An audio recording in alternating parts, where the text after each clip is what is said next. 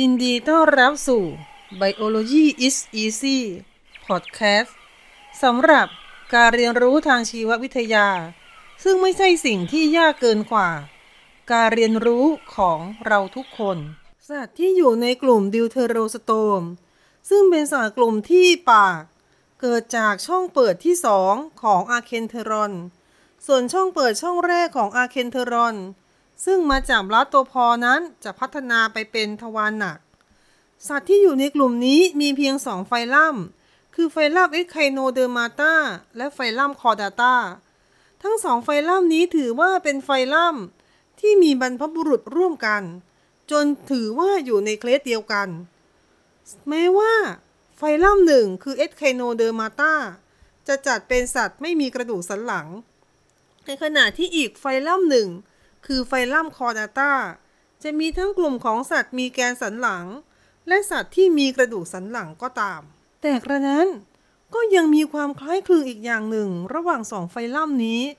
ก็คือไฟลัม Echinodermata จัดเป็นสัตว์ไม่มีกระดูกสันหลัง ที่เริ่มนำส่วนแข็งที่เป็นโครงร่างของร่างกาย เข้าไปอยู่ภายใน ในขณะที่สัตว์ที่ไม่มีกระดูกสันหลังไฟลัมก่อนหน้านี้ จะมีโครงร่างแข็งห่อหุ้มอยู่ภายนอก พอมาถึงกลุ่มของสัตว์ที่มีกระดูกสันหลัง ก็จะมีโครงร่างแข็งอยู่ด้านใน ซึ่งพัฒนาเป็นกระดูกนั่นเอง เรามารู้จักไฟลัม Echinodermata กันก่อน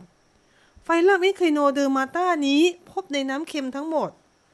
ตัวเต็มวัยจะมีสมมาตรรัศมี แต่จะแตกต่างจากสัตว์ในกลุ่มเรดิอาต้าตรงที่ว่า ตอนตัวอ่อนสมมาตรเป็นครึ่งซีก ในขณะที่สัตว์ที่อยู่ในกลุ่มเรดิอาตาจะมีสมมาตรเป็นแบบรัศมีตลอดทั้งชีวิต เมื่อตัวเต็มวัยมีสมมาตรแบบรัศมีทำให้ไม่เห็นหัวและท้ายของสัตว์ ไฟลัมนี้อย่างชัดเจน ปากจะอยู่ด้านที่ติดกับพื้น ส่วนทวารหนักก็จะเปิดออกด้านตรงข้าม ระบบการหมุนเวียนเลือด ของสัตว์ไฟลัมนี้เป็นแบบเปิด การหายใจจะหายใจด้วยเหงือก ระบบประสาทจะเป็นระบบประสาทแบบวงแหวน โดยวงแหวนหลักจะอยู่รอบปาก จากนั้นก็จะมีแขนงแยกออกไปยังส่วนต่างๆ ตามแนวรัศมี ระบบสืบพันธุ์แยกเพศกัน และก็ปฏิสนธิภายนอก บางพวกสามารถสืบพันธุ์แบบไม่อาศัยเพศ สามารถงอกส่วนที่ขาดหายไปได้สัตว์ที่อยู่ในไฟลัมนี้ แบ่งออกได้เป็น 5 คลาสด้วยกัน ได้แก่ class Asteroidea ก็คือคลาสของดาวทะเล class Ophiuroidea ก็คือคลาสของดาวทะเลเปราะ class Echinoidea ก็คือคลาสของเม่นทะเล class Holothuroidea ก็คือคลาสของปลิงทะเล และคลาสสุดท้ายก็คือ class Crinoidea ก็คือคลาสของพลับพลึงทะเล แล้วก็ขนนกทะเลสำหรับไฟลัมที่เหลืออีกหนึ่งไฟลัม ก็คือไฟลัม Chordata กลุ่มนี้ค่อนข้างจะเป็นสัตว์ที่มีวิวัฒนาการสูง แล้วก็มีความซับซ้อนของร่างกายมาก ไฟลัมนี้จะรวมสัตว์สองกลุ่มหลักๆ ก็คือกลุ่มของสัตว์มีแกนสันหลัง กับสัตว์มีกระดูกสันหลัง เพราะฉะนั้นถ้าเราจะพูดว่าไฟลัม Chordata เป็นไฟลัมของสัตว์มีกระดูกสันหลัง จริงๆ ก็ยังไม่ถูกต้องนัก เพราะ ถ้าสัตว์มีกระดูกสันหลังล้วนๆ จะเป็นไฟลัมย่อย ไฟลัมหนึ่งของ Chordata แต่ถ้าพูดถึงไฟลัม Chordata ทั้งหมด จะรวมกลุ่มสัตว์มีแกนสันหลัง อีกสองไฟลัมย่อยเข้าไปด้วย สัตว์ที่อยู่ในไฟลัม Chordata ทั้งสัตว์มีแกนสันหลัง และสัตว์มีกระดูกสันหลัง จะมีลักษณะร่วมกันอยู่หนึ่งอย่างก็คือ จะต้องมี notochord อยู่อย่างน้อยชั่วระยะหนึ่งของชีวิต ไขสันหลังจะอยู่ด้านหลังเหนือ notochord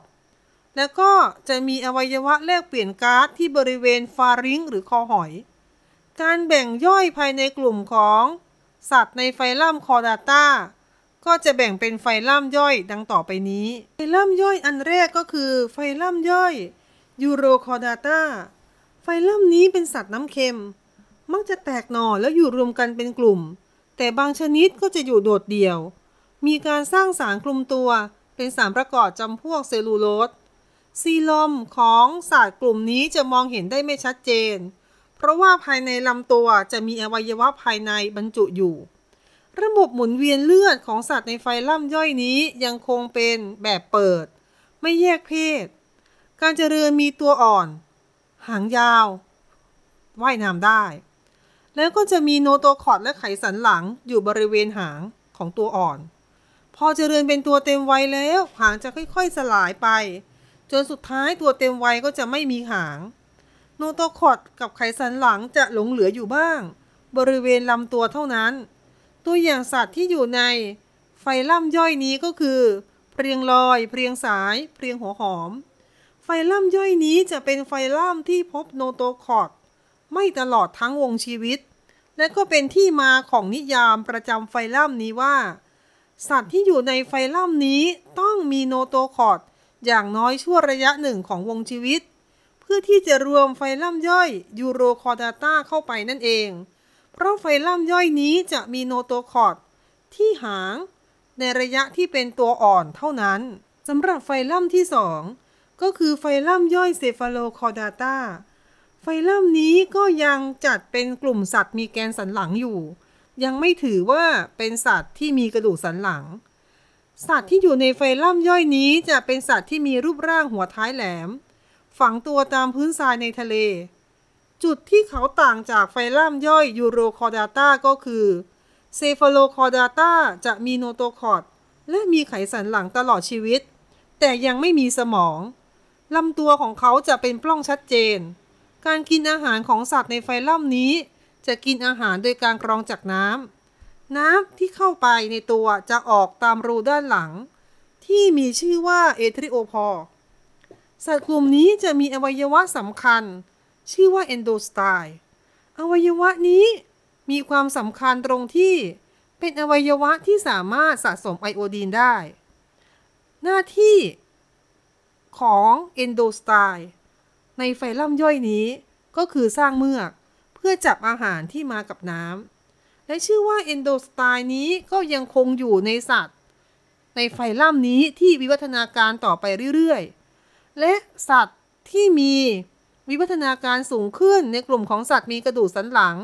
จะมีต่อมไทรอยที่ทำหน้าที่ในการสะสมไอโอดีน เช่นกัน เพราะฉะนั้นจึงคาดว่า endostyle ในกลุ่ม Cephalochordata นี้ คือจุดเริ่มต้นที่วิวัฒนาการไปเป็นต่อมไทรอยด์ในสัตว์ชั้นสูงนั่นเอง ตัวอย่างสัตว์ที่อยู่ในไฟลัมย่อยนี้ก็คือ amphioxus ไฟลัมย่อยที่ 3 ก็คือไฟลัมย่อย Vertebrata ไฟลัมย่อยนี้คือไฟลัมย่อยของสัตว์มีกระดูกสันหลัง สัตว์ที่อยู่ในไฟลัมย่อยนี้ จะมีลักษณะสำคัญคือ notochord จะไม่ยื่นยาวไปจนถึงปลายจมูก เหมือนสัตว์ในไฟลัมย่อย Cephalochordata กลุ่มนี้จะเป็นสัตว์กลุ่มแรกที่มีกะโหลกศีรษะ แล้วก็มีกระดูกสันหลัง จะมีรยางค์สองคู่ มีช่องเหงือกบริเวณ pharynx มีตับเป็นก้อน แล้วก็มีท่อนำสารที่สร้างส่งไปยังอวัยวะที่เกี่ยวข้อง มีอวัยวะกำจัดของเหลวเป็นท่อเล็กๆ มากมาย แล้วมารวมเข้าสู่ไต จากไตมีช่องเปิดออกไปสู่ภายนอก สมองจะมีความซับซ้อน มีเส้นประสาทสมองตั้งแต่ 10 ถึง 12 คู่ มีอวัยวะช่วยในการทรงตัวหนึ่งคู่ อยู่ในหูชั้นใน มีท่อนำเซลล์สืบพันธุ์เปิดออกสู่ภายนอก รวมกับท่อปัสสาวะหรือใกล้เคียงกัน มีเม็ดเลือดแดง หัวใจมี 2-4 ห้อง ระบบการหมุนเวียนเลือดจะเป็นแบบปิด ทีนี้ลักษณะเด่นอย่างหนึ่งของไฟลัมย่อยเบอร์เตบราตาที่บอกว่า มีช่องเหงือกบริเวณฟาริงเราอาจจะสงสัยว่า สัตว์มีกระดูกสันหลังทุกวันนี้ที่เราเห็นว่ามีเหงือก ก็คือสัตว์ในกลุ่มปลา ในขณะที่กลุ่มของสัตว์ครึ่งบกครึ่งน้ำก็จะมีเหงือก ในระยะที่เป็นตัวอ่อน ในขณะที่สัตว์ที่วิวัฒนาการสูงกว่านั้น จะหายใจด้วยปอดทั้งหมดแล้ว ไม่ได้หายใจด้วยเหงือก แต่ทำไมการมีช่องเหงือกบริเวณฟาริงหรือคอหอย จึงเป็นเอกลักษณ์ของไฟล่ำย่อยนี้ เพราะว่า สัตว์ที่หายใจด้วยปอด แม้ว่าตอนที่กำเนิดออกมาและเริ่มหายใจจะใช้ปอดทั้งสิ้นแล้วก็ตาม แต่ในระยะการเจริญในระยะเอมบริโอ จะมีระยะหนึ่งที่จะมีการสร้างช่องเปิดบริเวณคอหอย คล้ายๆ แผ่นเหงือกในปลา แล้วพอเจริญเติบโตขึ้นมา ช่องเปิดเหล่านี้ตรงบริเวณคอหอยของ MBO ก็จะหายไป จากนั้นก็จะเกิดพัฒนาการของปอดขึ้นมาแทน ซึ่งสิ่งนี้เกิดขึ้นในการเจริญของตัวอ่อนของมนุษย์ด้วยเช่นเดียวกัน ดังนั้นการมีช่องเหงือกบริเวณฟาริงจึงเป็นลักษณะประจำไฟล่ำย่อยเบอร์เตบราตาโดยเมื่อจัดจำแนกไปตามวิวัฒนาการ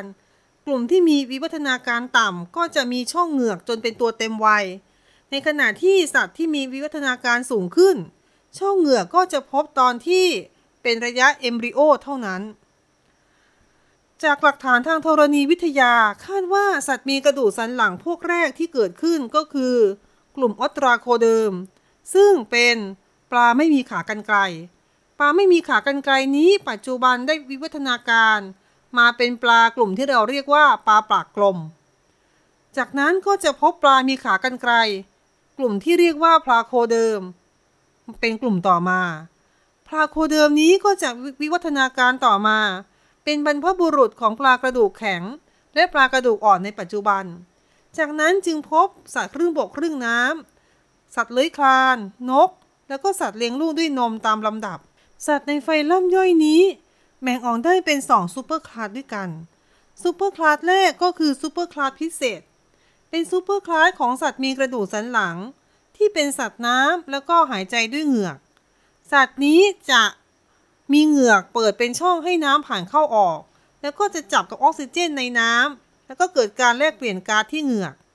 มีทั้งสัตว์กลุ่มที่มีแผ่นแข็งปกคลุมเหงือก หรือมีผิวหนังปิดเหงือก บางกลุ่มก็ไม่มี สัตว์พวกนี้จะมีครีบในการเคลื่อนไหวและการทรงตัว มีหัวใจ แต่หัวใจจะมีแค่สองห้อง เส้นประสาทสมองมีเพียงสิบคู่ ปกคลุมตัวด้วยหนังหรือเกล็ด สัตว์ใน superclass นี้แบ่งได้เป็น3คลาสย่อยด้วยกัน คือ class Agnatha กลุ่มนี้ก็คือปลาปากกลม พบในเขตหนาว ในประเทศไทยจะไม่พบปลากลุ่มนี้ คลาสที่ 2 ก็คือ class Chondrichthyes class นี้ก็คือคลาสของปลากระดูกอ่อน โครงสร้างเป็นกระดูกอ่อนทั้งหมด ซึ่งก็คือกระดูกที่ไม่มีการสะสมแคลเซียมนั่นเอง ตัวอย่างเช่นพวกปลากระเบน ปลาฉลาม แล้วก็ปลาฉนาก คลาสที่ 3 ก็คือคลาสออกติอิไทออส คลาสนี้ก็คือคลาสของปลากระดูกแข็ง โครงร่างส่วนใหญ่ของปลากลุ่มนี้จะเป็นกระดูกที่มีการสะสมแคลเซียม จึงเรียกว่ากระดูกแข็ง กระดูกอ่อนจะเหลือบทบาทเพียงแค่เป็นจุดเชื่อมต่อ ระหว่างชิ้นกระดูกแข็งเท่านั้น ตัวอย่างของปลาที่อยู่ในคลาสนี้ก็อย่างเช่น กลุ่มของปลามีปอด ปลาหมอเทศ แล้วก็ปลาดุก ส่วนอีก superclass หนึ่งของไฟลัมย่อย Vertebrata ก็คือ superclass Tetrapoda พวกนี้มีรยางค์ใช้ในการเคลื่อนไหวสองคู่ หัวใจมีได้ตั้งแต่ 3 หรือ 4 ห้อง กลุ่มนี้จะเริ่มอาศัยอยู่บนบกมากขึ้น หายใจด้วยปอด แบ่งได้เป็น 4 คลาสด้วยกัน คลาสแรกก็คือคลาสแอมฟิเบีย กลุ่มนี้ก็ได้แก่คลาสของสัตว์ครึ่งบกครึ่งน้ำ พวกนี้ตอนเป็นตัวอ่อนจะอยู่ในน้ำหายใจด้วยเหงือก แต่พอเป็นตัวเต็มวัยก็จะขึ้นมาอยู่บนบก และหายใจด้วยปอด แต่ก็ยังมีการแลกเปลี่ยนก๊าซทางผิวหนังอยู่ได้บ้าง ตัวอย่างของสัตว์ที่อยู่ในคลาสนี้ก็ได้แก่ กบ คังคก เขียด ปาด อึ่งอ่าง แล้วก็งูดินเป็นต้น ลาสที่ 2 ที่อยู่ในซูเปอร์คลาสนี้ก็คือคลาสเรียบทีเลีย กลุ่มนี้ก็ได้แก่สัตว์เลื้อยคลาน พวกนี้จะเป็นกลุ่มที่เริ่มมีหัวใจ 3 ห้อง ผิวหนังปกคลุมด้วยเกล็ด ตัวอย่างก็ได้แก่พวกตะภาพน้ำกระตุ๊กแก กิ้งก่าจิ้งเหลน งูจระเข้เอกลักษณ์อีกอย่างหนึ่งของคลาสเรปทิเลียก็คือเป็นสัตว์กลุ่มที่เริ่มออกลูกเป็นไข่ วางไข่บนบก ในขณะที่แอมฟิเบียยังคงวางไข่ในน้ำเหมือนปลา คลาสที่ 3 ก็คือคลาสเอวีดได้แก่สัตว์ปีกและก็นกต่างๆ เอกลักษณ์ของเอวีดก็คือร่างกายจะปกคลุมด้วยขน แต่ขนนั้นจะต่างจากขนของสัตว์เลี้ยงลูกด้วยนม ก็คือเป็นขนที่มีแกนแข็งตรงกลาง แล้วก็มีเส้นใยอยู่ข้างๆนะคะ นึกถึงภาพของขนนกทั้งหลาย คลาสเอวีดนี้ก็จะเป็นสัตว์ที่ วางไข่ เช่นเดียวกัน ในขณะที่คลาสที่ 4 ก็คือคลาสแมมมาเรีย กลุ่มนี้จะเป็นสัตว์ที่แตกต่างไปจาก